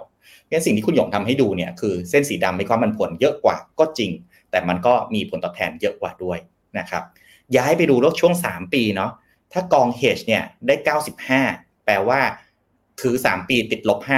5%แต่ถ้ากองไม่เฮชเนี่ยถือ 3 ปีเป็นบวก 20%สเปรดส่วนต่าง 25%นี่เยอะนะครับถ้า 5 ปียิ่งแล้วใหญ่ครับ 5 ปีกองเฮชเนี่ยบวกแค่ 5% แต่ถ้าเกิดว่ากองไม่เฮชเนี่ยบวกไป 30%นนะครับนี่แหละครับคือธรรมชาติของการลงทุนเนาะอะไรที่มีความผันผวนเยอะมันก็อาจจะนำมาด้วยผลตอบแทนที่เยอะกว่านะครับในปัจจุบันนะครับสิ่งที่เราแนะนำอย่างหนึ่งเนี่ยก็คือเดี๋ยวการปรับพอร์ตนะในหน้าถัดไปใกล้ถึงแล้วนะครับอดทนรออีกนิดนึงนะครับทุกคนนะครับเดี๋ยวการปรับพอร์ตจะเห็นเลยว่า core port ของ FINNOMENA เนี่ยเมื่อก่อนเนี่ยเราเน้นลงทุนใน fixed income ที่มีการ hedge back to ไทยบาทนะครับ แต่ปัจจุบันเนี่ยจะเริ่มมีการลดสัดส่วนกองทุนที่ hedge ไทยบาทลง แล้วเพิ่มกองทุนที่เปิดเรื่องค่าเงินมากขึ้นนะครับ เดี๋ยวเราไปดูกันในช่วง portfolio ครับคุณหยงครับก็ก่อนจะเข้าพอร์ตสินทรัพย์สุดท้ายนิดหนึ่งนะครับ ทองเนี่ยนะครับก็ขึ้นมาเยอะเนาะทองตอบสนองต่อเรื่องแบบ เวลาเขามีอะไรล้มหรือใครยิงใครอะทองก็จะ price in เป็นลักษณะของ price in แบบแบบมี jerk อะคือมาข่าวมาปุ๊บพุ่งไปเลยนะแล้วก็เราคิดว่าเรื่องพวกนี้มันก็ price ไปเยอะนะครับก็ถึงโอกาสจังหวะ take profit นะครับอะคราวนี้มาภาพรวมการปรับพอร์ตนะนะครับผมเพิ่งใส่สไลด์หน้านี้ไปก่อนเริ่มรายการแป๊บหนึ่งเพราะว่าอยากให้เห็นว่า 4 พอร์ตที่เราปรับเนี่ย All Balance GAR GCP GIF เนี่ยคือเนื่องจากเรียกว่าแผนการลงทุนเหล่านี้นะครับมีนโยบายหรือมีสไตล์ไม่เหมือนกัน มีจุดตั้งต้นความเสี่ยงและพอร์ตเดิมไม่เหมือนกันนะเราจะเห็นให้เห็นเฉยๆว่า move ที่เราขยับเนี่ยสีเขียวคือกลุ่มที่เราเพิ่ม สีแดงคือกลุ่มที่ลดนะครับจะเห็นว่า move มันขยับไปในทางเดียวกันนะครับแล้วก็อย่างกองที่เราจะเพิ่ม เดี๋ยวเราไปไล่ทีละกองนะแต่นี้ผมให้เห็น direction ภาพรวมว่า ที่เราเพิ่มเนี่ยเราเพิ่ม global fixed income แบบ unhedged เพิ่มหุ้นยุโรป เพิ่มหุ้นสหรัฐแบบ KFUS นะครับเพิ่มหุ้นไทย เพิ่มหุ้นไทย นะครับ แล้วก็อะยังมีเพิ่มหุ้นตราสารหนี้แบบ hedge ก็ยังมีอยู่นะเดี๋ยวไปดูกันที่หน้าพอร์ต อย่างที่บอกมันจะดู position โดยรวมมันเหมาะกับบางเนาะมันก็เหมาะกับบางพอร์ต มันยังเหมาะกับบางพอร์ตนะครับแล้วก็เหมาะกับนักลงทุนบางคนนะครับอะมาเริ่มจากเล่าให้ฟังเนาะคุณหยงพอร์ต GAR ของเรานะครับ ก็เป็นพอร์ตอย่างที่ผมเล่าในตอนต้นเนาะเป็นพอร์ตการลงทุนที่เรียกว่าเก่าแก่ที่สุดของ FINNOMENA นะครับเราตั้งขึ้นมาเมื่อปี 2016 นะครับพออันดับ 2 วันนี้มีเงินลงทุนประมาณ 1,900 ล้าน เป็นลูกค้าประมาณ 2,400 ท่านนะครับ recap ให้ทุกคนฟังนิดนึงครับพอร์ต GAR เนาะสำหรับบางท่านอาจจะยังไม่เคยเห็นพอร์ตนี้มาก่อนนะครับพอร์ต GAR เนี่ยเราตั้งเป้าหมายไว้นะ ตอนที่ทำแรกๆเนี่ยเราตั้งเป้าหมายในมุมของ absolute return ครับปีนึงอะขอไม่เยอะขอประมาณสัก 8%ต่อปี นะครับเรา target ว่าพอร์ตการลงทุนอันนี้เป็นลงทุนแบบระยะกลางเนาะคืออยากให้คนที่ลงทุนในพอร์ตนี้ถือแบบ 3 ปีขึ้นไปนะครับพอร์ตการลงทุนนี้มีเสน่ห์อย่างหนึ่งครับที่นักลงทุนชอบมากๆนะครับเป็นพอร์ตการลงทุนที่ไม่ได้อิงกับ benchmark ใดๆเนาะ benchmark คือ benchmark ตัวเราเองที่8%ต่อปีนะครับแล้วก็การปรับพอร์ตเนี่ยหลายคนนะเวลาเลือกพอร์ตการลงทุนก็จะถามว่าอะแล้วพอร์ตนี้มีการปรับพอร์ตมากน้อยแค่ไหนบ่อยแค่ไหนนะครับคำตอบคือพอร์ต GAR เนี่ย เราไม่ได้ตั้ง target ไว้ว่าจะปรับปีละกี่ครั้ง แต่เราอะดูการลงทุนทุกวันอยู่แล้ว เพราะฉะนั้นถ้าวันไหนที่มันเหมาะสมกับการปรับพอร์ต เราก็จะมีการปรับนะครับ เพราะฉะนั้นมันเป็นสไตล์การปรับพอร์ตที่เรียกว่า ปรับให้ทันกับสถานการณ์ต่าง ๆ ของโลกที่กำลังจะเข้ามานะครับ ซึ่งล่าสุดเนาะคุณหยงกับทีมก็มีการปรับสัดส่วนการลงทุนในพอร์ตนี้ด้วยนะครับ ในหน้าถัดไป strategy หลักๆนะครับก็คือการขายหุ้น US ทั้งหมดเนาะขาย REIT ทั้งหมด ขายทองทั้งหมด ขายตราสารหนี้โลกทั้งหมดนะครับแล้วก็มาเข้าหุ้นกลุ่มที่คุณหยงได้เล่าเมื่อสักครู่เนาะคือหุ้นอเมริกาหุ้นยุโรปหุ้นไทย แล้วก็ไปตราสารหนี้โลกนะครับแบบ unhedge นะอีก 15%นะครับคุณหยงเล่า strategy ให้ฟังนิดนึงครับว่าพอร์ตการเนี่ยอาจจะมีเปลี่ยน strategy ไปยังไงบ้างครับ ครับ คือเราจะเห็นดูขาซื้อก่อนนะ ซื้อหุ้น US ยุโรปไทยนะครับแต่สันนิโลกันเฮชมันคือสิ่งที่เราเราวาง strategy ตรง outlook นะครับ แล้วก็ present highlight แบบนั้นให้ฟังนะครับ แต่อันหนึ่งที่ผมเสริมนะครับ ที่มันอาจจะยังหลายท่านอาจจะมัน action นี้มันยังไงนะคือการขาย REIT ครับ REIT ในไทยนะครับ ขายนะครับ คือเนื่องจากเราจะไปซื้ออะไรเนี่ยเราจำเป็นต้องไปขายอะไรก่อนใช่ไหมฮะฉะนั้นเราต้องการเพิ่มหุ้นไทยเนอะ นะครับหุ้นไทยเดิมมีอยู่ห้าเปอร์เซ็นเราเพิ่มอีกห้าเปอร์เซ็นตนะครับตอนที่เราเพิ่มหุ้นไทยมารอบแรกเนี่ยเราก็ขาย REIT เหมือนกัน รอบเหล่านี้เราก็มองว่าพยายาม funding มาจาก REIT เหมือนกัน คือเรามองแบบนี้ครับ ถ้าจำกันได้หน้าที่เป็นเรื่อง GDP กับเงินเฟ้อของไทยเนี่ยดอกเบี้ยในไทยเนี่ยนะครับตอนนี้อยู่ 2.5%ดอกเบี้ยนโยบายแบงก์ชาตินะครับปีหน้านักเศรษฐศาสตร์มองกัน 2.45ไอ้ปีเนี้ยนะครับ 2.45 แปลว่าอะไร แปลว่านักเศรษฐศาสตร์มองว่าลงน้อยมากนะครับ แล้วไปดูคอมเมนต์ของแบงก์ชาติตอนนี้ก็เหมือน แม้แบงก์ชาติกับกับฝั่งรัฐบาลเขาก็จะมีอะไรกันอยู่ระหว่างเขานะฮะ แต่ว่าทางแบงก์ชาติธนาคารประเทศไทยเนี่ย ก็บอกชัดเจนว่าดูเหมือนอยากเก็บกระสุนอยู่นะครับแปลว่าอะไรดูไม่ได้รีบร้อนลงนะครับ ฉะนั้น ฉะนั้นถ้าดอกเบี้ยไม่คัดลงเร็วๆเนี่ย โอกาสที่รีดนะ ซึ่งรีดเนี่ยมันเหมือนคิดเหมือนตราสารหนี้อายุยาวๆได้ มันมีกระแสเงินสดที่ค่อนข้างนิ่ง และและเป็นลักษณะของสัญญาชัดเจน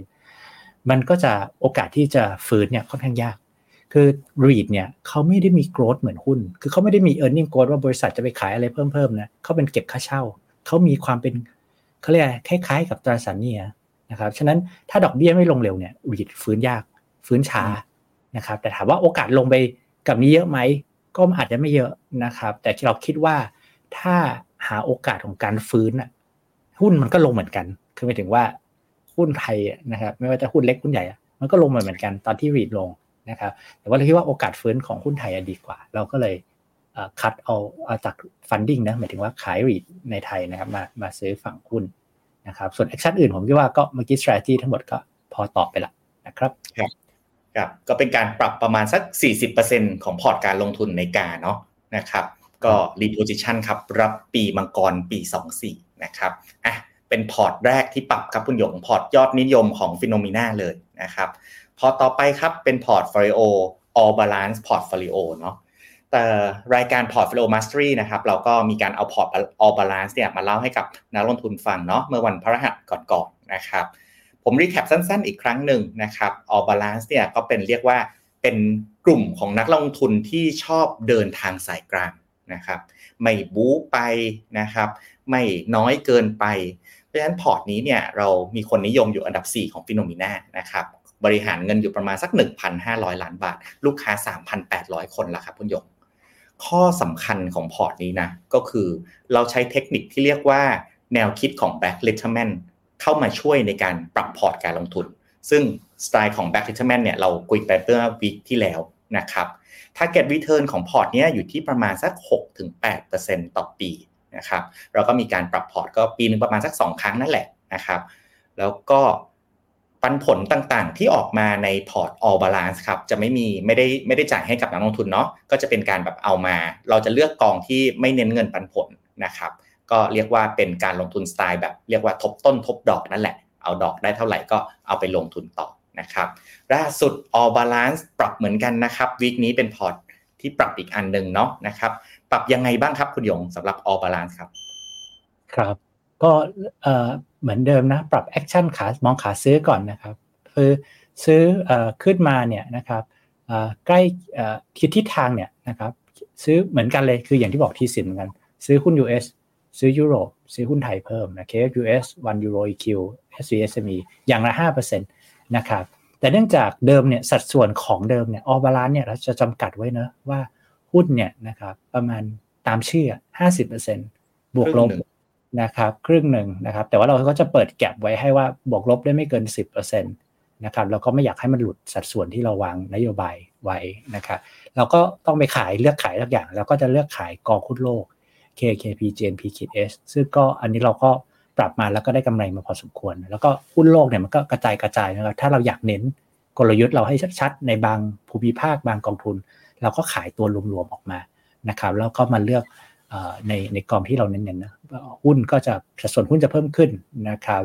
จาก 50 เป็น 60%นะครับแล้วก็ตราสารหนี้นะมีการขยับนะครับคือยูจิสคิดเอ็นยังมี แต่อย่างที่เราบอกว่าโอกาสการลงทุนเนี่ยจริงๆมันอยู่ใน global fixed income global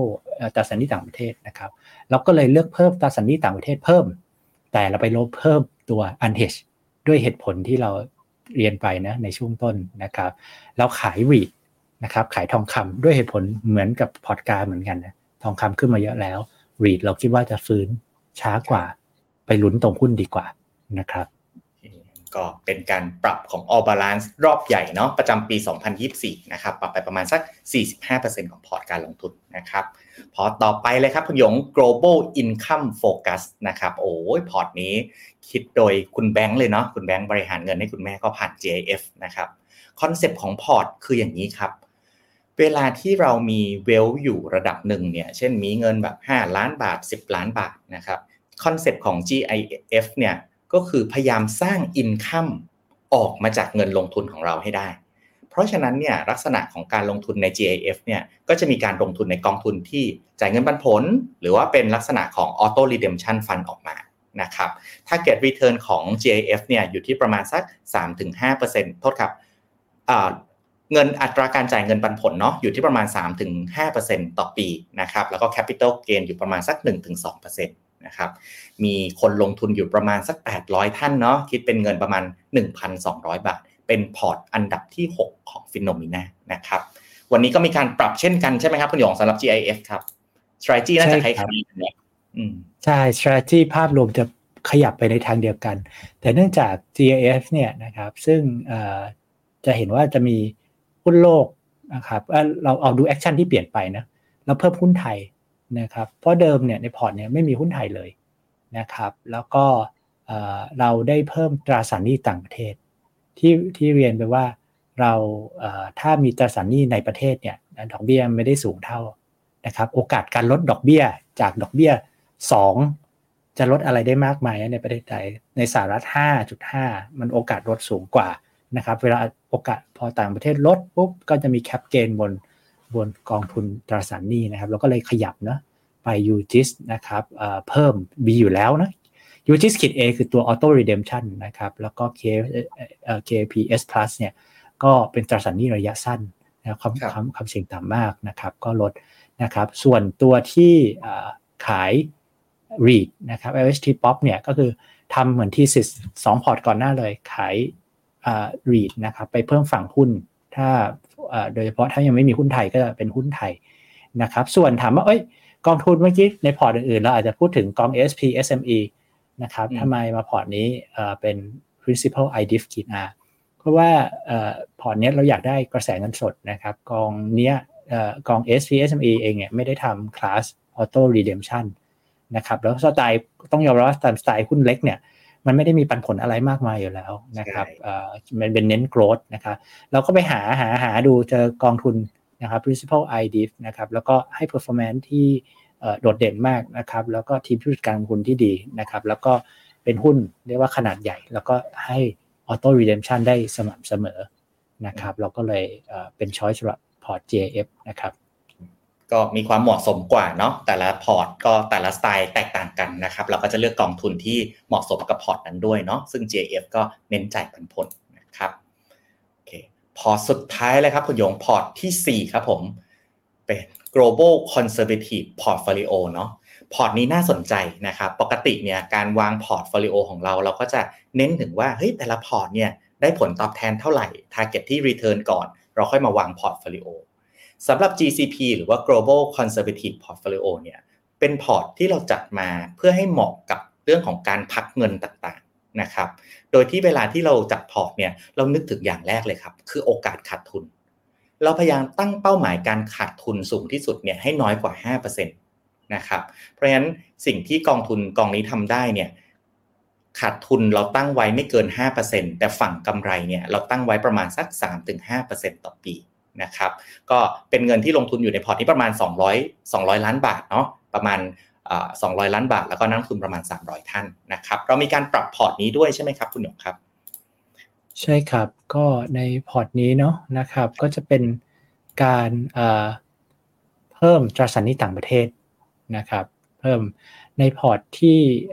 ที่มีพอร์ตนี้เราจะเพิ่มตัว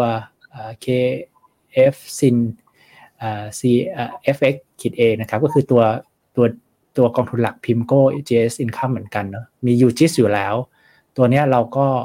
เพิ่มตัว Unhedge เข้าไปนะครับ โดยที่ถามว่าเราเดี๋ยวสักครู่นะครับ เดี๋ยวผมคิดว่าเราไปลดตรงทองกับกับ LHT Pop นะครับเดี๋ยวขอขออนุญาตสักครู่หนึ่งนะครับ อ่า มันมีบรรทัดหนึ่งหายไปนะครับ มันจะมีตราสารหนี้ไทยด้วยนะครับ KFA Fix นะครับ ซึ่งผมขออนุญาตใช้ใช้ใช้หน้านี้ดีกว่านะครับเราเราเพิ่มตัวตัวตราสารหนี้ต่างประเทศนะครับ 25 และ 35เปอร์เซ็นต์นะนะครับ ที่เป็น unhedged นะครับ แล้วก็โดยที่โยกจากตราสารหนี้ไทย KFA Fix 25%นะครับ แล้วก็ตัวทองก็เหมือนที่เราบอกนะนะครับ เรา take profit ออก รีดเราคิดว่าโอกาสฟื้นค่อนข้างยากนะไปลุ้นตรงตราสารหนี้ต่างประเทศเนี่ยโอกาสลุ้นได้ค่อนข้างสูงกว่านะครับในมุมมองของเรานะครับ ก็นั่นก็เป็นสัดส่วนการปรับพอร์ตนี้ล่ะไล่ไล่มาครบทุกพอร์ตละนะครับก็รอบนี้เป็น 4 พอร์ตใหญ่ของ FINNOMENA เนาะนะครับก็ถ้าเป็นนักลงทุนที่ลงทุนอยู่กับ FINNOMENA เนี่ยเมื่อวานตอนเย็นนะครับ คุณก็จะได้รับ notification ให้ปรับพอร์ตนะ อย่าลืมกดนะครับทุกคนลองกดดูนะครับ ในพอร์ตของคุณเนี่ยก็จะมีการปรับตามเนาะที่สำคัญคือใครที่ตั้ง DCA ไว้แบบนี้ DCA ก็ปรับตามแล้วนะครับ ในแต่ละในแต่ละเดือนนะครับ ก็โอเคนั้นเรามาตอบคำตอบคำถามคำถามเยอะเลยครับ อาจจะได้สักสิบนาทีเนาะนะครับได้ครับข้างบนมีตอบไปบ้างแล้วเนาะโอเค คุณเฉลิมพัฒนะ เมื่อเช้าสงสัยดู Morning Beef แน่นอนเลย เห็นพอร์ต Fun Talk Global c o n t r a r i a n Port ของพี่เจษนะครับ เริ่มสนใจนะครับ ได้เลยครับ ตอนนี้กำลังคุยกันอยู่นะ ว่าจะจัดออกมาเป็นพอร์ตการลงทุนเลยไหมนะครับ คุณตีน้อย 62 เนาะเนี่ยครับที่เป็นที่เป็นคำถามที่คุณหยดเมนชั่นถึงในช่วงก่อนหน้านี้เนาะไม่ค่อยเข้าใจที่ในความหมายของตราสารหนี้ต่างประเทศ 4-5%แต่พอซื้อกองทุนตราสารหนี้ ค่า NAV ที่สูงต่ำตามเวลาบวกแค่หนึ่งถึงสองเปอร์เซ็นครับผมอ๋อโอเคโอเคโอเค เข้าใจเลยครับคำว่าสี่ถึงห้าเปอร์เซ็นเนี่ยเป็นเป็นเขาเรียกอะไร ดอกเบี้ย ตามราคาตลาด ตามราคาตลาดนะครับอย่างเอาเอาชัดๆเลยนะ กองแม่พิมโก้ JS Income เนี่ย ดอกเบี้ย หน้าตั๋วเทียบกับราคาตลาด ตราสารที่เขาถืออยู่ในสกุลดอลลาร์นะ ได้ดอกเบี้ยที่ประมาณ ถ้าผมจำไม่ผิดหกเจ็ดเปอร์เซ็นเจ็ดเปอร์เซ็นต์นะครับเจ็ดเปอร์เซ็นต์แต่ยุ้ยบอกว่าเอ้ย NAV สูงต่ำตามเวลาบวกลบแค่หนึ่งถึงสองเนี่ยมันมีสองปัจจัย อย่างถ้าอย่างถ้าเป็น UGIS ที่ผ่านมาเนี่ย อย่างที่บอกเจ็ดเปอร์เซ็นต์นั่นแหะไอ้ดอกเบี้ยที่ควรจะเขาเรียกว่า accrue นะค่อยๆทบต้นเข้ามาใน NAV มันโดนหัก hedging cost ไป สามเปอร์เซ็นกว่าละคือตอนนี้ลงมาโชคดีหน่อยนะเดือนนี้ลงมาได้ต่ำสองจุดเก้าแปดอะไรก็ว่าไป ก่อนหน้านี้ก็เดือนก่อนยังอยู่สามจุดห้าอยู่เลยนะครับ มันหายไปเยอะมากจากการทำป้องกันความเสี่ยงนะครับ แล้วก็มันเป็นเรื่องของอายุตราสารเลยครับคุณตีน้อย ถ้าอายุตราตราสารสั้นเนี่ยความผันผวนมันก็ขยับได้ได้สั้น ซึ่งที่ผ่านมาเนี่ยยูจิสเขาทำมาเขาเรียกว่าอายุให้ค่อนข้างสั้นนะครับ ครับผมโอเคนะครับ โอ้คุณวีวินนะ KFGG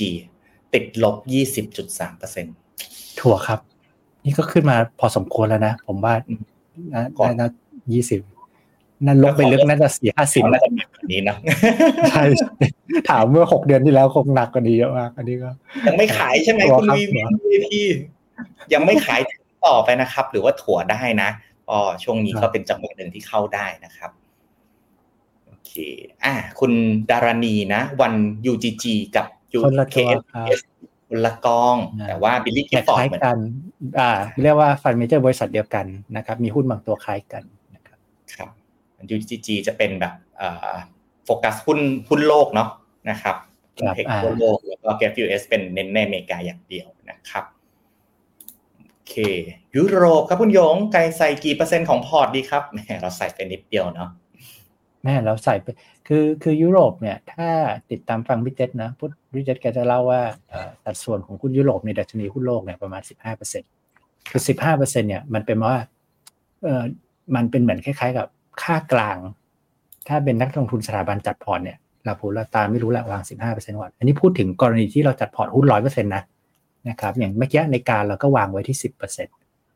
นะครับ ฉะนั้นอันนั้นก็เป็นเรียกว่า guideline ที่ที่เอาไปใช้ได้ ขอกองในดวงใจอะนี่คุณวีวินเหมือนขอไปแล้วสัปดาห์ก่อน ผมยังไม่เปลี่ยนอะ ตอบเหมือนเดิม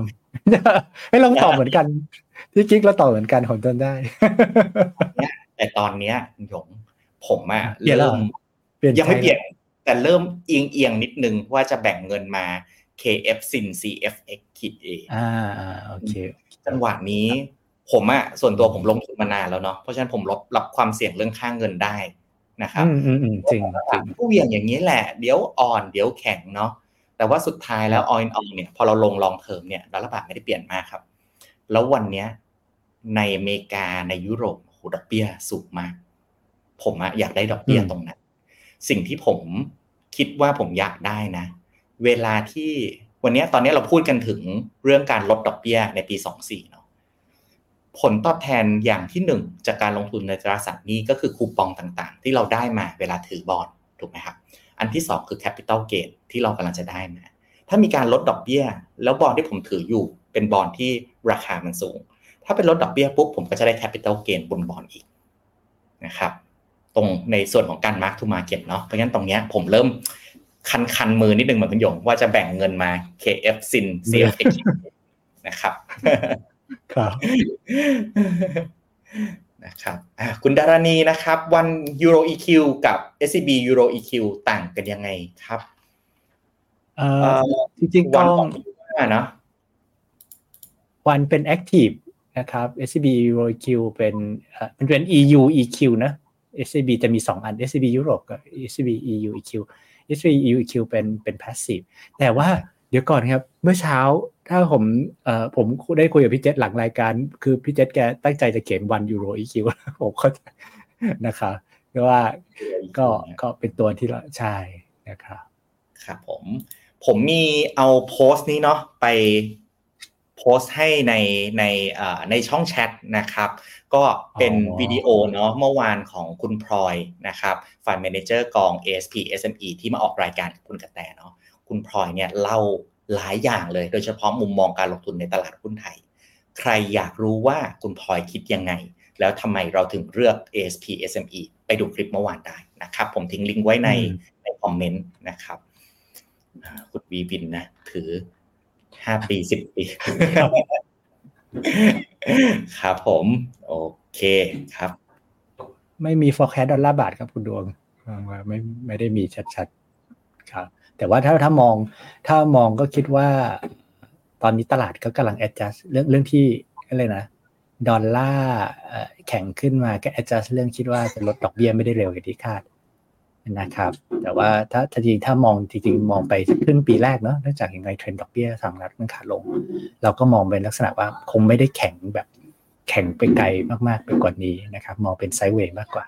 นะครับอ่าพอเราพูดถึงบอลใช่ไหมคุณหยงว่าเราแนะนำไปกองไม่เฮชนะครับอ่าครับมีคุณทวีทรัพย์ครับ บอกว่าเอาแล้วหุ้นล่ะครับหุ้นไม่เฮชบ้างไหม เอายังไงดี GNP ผมคิดว่าถ้าถ้าเหมือนเดิมจริงๆคำแนะนำเรื่อง FX มันคล้ายๆกันนะถ้า take long term ได้ แล้วก็แล้วก็รับความเสี่ยงได้บ้าง โดยเฉพาะเออความผันผวน แต่ว่าโดยเฉพาะ FX ผันผวนของค่าเงินเนี่ยเทียบกับหุ้นมันหุ้นเหมือนมันผันผวนยิ่งกว่า มันจะโดนกบระดับหนึ่ง ก็ก็จริง ๆ ก็ก็ได้เหมือนกันนะครับ ครับผมโอเคครับผมคุณบอมบี้เนาะวัน thank you นะครับ ขอบคุณนะครับอ่าวันนี้สวิชแล้วนะ จาก UGIS ไป KF Sin CFX ขีด A นะครับ พอร์ต Triple G เนาะเราเอามาเล่าเมื่อวีวีคแรกใช่ไหมพี่หยงวีคแรกๆอ่าน่าจะweek แรกหรือ week ที่สองอ่าพอร์ตแรกๆเพราะว่าเป็นพอร์ตที่ perform ที่สุดปีที่แล้วใช่ครับ คุณมิกะน่าจะน่าจะถือ Triple G อยู่เนาะนะครับ ก็ยินดีด้วยนะครับ เป็นพอร์ตที่เ e อร์ฟอร์มที่สุดของ FINNOMENA แต่ยังยังยังไม่ได้ยังไม่ได้เอ่อยังไม่ได้ปรับพอร์ตเพราะว่าจริงๆพอร์ตที่ว่าจีเนี่ยเขาจะมีเขาเรียกอะไรกระบวนการอะไรของเขาระดับหนึ่งเหมือนกันจะมีรอบทำนะครับ แล้วก็อาจจะไม่ได้ปรับแบบโหต่อสภาพตลาดอะไรอย่างนั้นนะครับครับได้ครับโอเคครับผม ก็น่าจะประมาณนี้เนาะ นะครับ คุณหยงมีคำถามอีกไหมเอ่ยเอ่อตอบคุณสุภกิจนิดนึงนะครับ สั้น ๆ ก็โอเคเอ่อรวบเอ่อจะเป็นไหมจริง ๆ เอาจริงๆถ้าค่ายเบรดี้คิปพอร์ตเนี่ยกองบางทีมันวิ่งคล้ายๆกันอืมมันวิ่งคล้ายๆกันผมว่าถ้าถ้าถ้าคือถ้าถ้ามีอยู่ในถ้าถามถึงใน model port แล้วไม่ได้ปรับมานานเราก็อยากปรับให้ตรงแหละ เพราะว่าเราคิดว่าจะได้สะท้อนมุมมองที่เราช่วยช่วยวางแผนให้คำแนะนำตามพอร์ต แต่ถามว่าต้องต้องจำเป็นต้องสวิชไหมถ้าเป็นแบบ DIY ตั้งอยู่ผมว่าคิดว่าอาจจะไม่ได้จำเป็นขนาดนั้นครับนะครับผมโอเค แต่ถ้าเป็นเงินใหม่เนาะก็เราแนะนำเข้า KFQS มากกว่านะครับ คุณสภกิจครับครับโอเได้ครับ วันนี้ก็ครับ ได้ครับงั้นวันนี้ก็ประมาณนี้ก่อนเนาะนะครับ เราครับผมเข้าใจว่ามีคำถามอีกเยอะเลยนักลงทุนน่าจะมีหลาย ๆคำถามอยู่ในใจนะครับ ก็เดี๋ยว Portfolio Mastery เนี่ยเราจะจัดเป็นประจำทุกอาทิตย์นะครับ เพราะฉะนั้นในช่วงวันพฤหัสตอนหนึ่งทุ่มตรงเนี่ยถ้าถ้าสะดวกนะ ผมเรียนเชิญนะครับ มาถามกันสดๆนะกับผมกสินสุธรรมนัทแล้วก็คุณหยงวสินปริทันนะครับ วันนี้ผมกับคุณหยงขออนุญาตลาไปก่อนนะครับแล้วพบกันวันพฤหัสหน้าหนึ่งทุ่มตรง สวัสดีทุกท่านครับ สวัสดีครับ ในโลกของการลงทุนทุกคนเปรียบเสมือนนักเดินทาง คุณหลักเป็นนักเดินทางสายไหน มีเงินแต่ไม่มีเวลา เลยไม่รู้ว่าจะเริ่มต้นเส้นทางสายการลงทุนยังไง วันนี้มีคำตอบกับ p h e n o m e n a Exclusive บริการที่ปรึกษาการเงินส่วนตัว ที่พร้อมช่วยให้นักลงทุนทุกคนไปถึงเป้าหมายการลงทุน สนใจสมัครที่ f i n o m e p h e n o m e n a exclusive หรือ line at p h e n o m e n a port คำเตือนผู้ลงทุนควรทำความเข้าใจลักษณะสินค้าเงื่อนไขผลตอบแทน และความเสี่ยงก่อนตัดสินใจลงทุน